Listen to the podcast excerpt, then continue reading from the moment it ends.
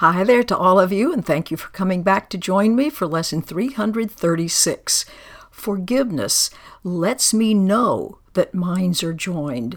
Letting go of grievances allows me to have the experience that minds are joined. It's not just some kind of an intellectual idea. So, forgiveness, cleaning out our minds, is the means appointed for perception's ending. Knowledge is restored after perception first is changed, and then it gives way entirely to what remains forever past perception's highest reach. Remember, this course says it's not about knowledge. Knowledge is nonverbal, it's completely beyond the world of time and space that we appear to live in. Perception has to do with the feeling and touching and seeing and hearing, all those supposedly separate things. That's why I keep saying this is an illusion. It's not real. There aren't really separate things.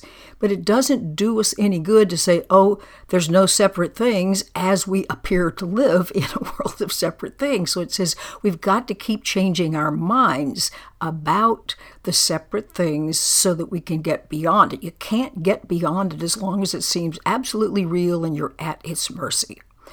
And then it says, for sights and sounds, at best, when they're highest, most loving, most beautiful, only serve to just recall the memory of how much better it is that lies beyond all this.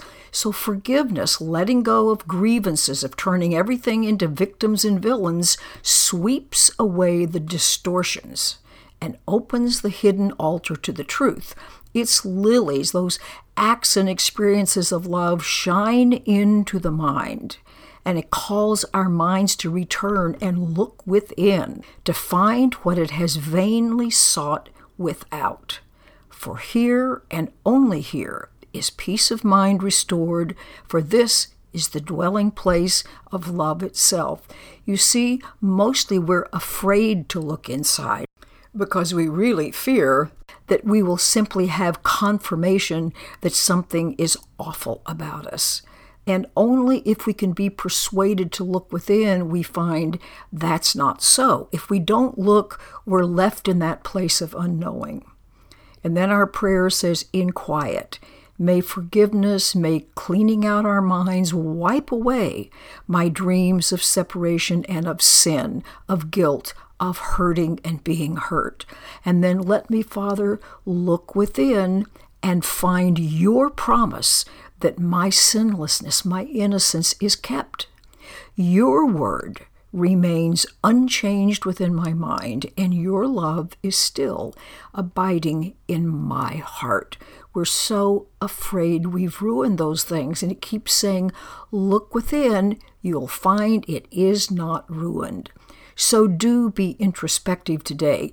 Do be brave enough to look and say, who or what am I really? I do want to go inside and see what I find. You'll love what you find. Have a beautiful day looking. Goodbye.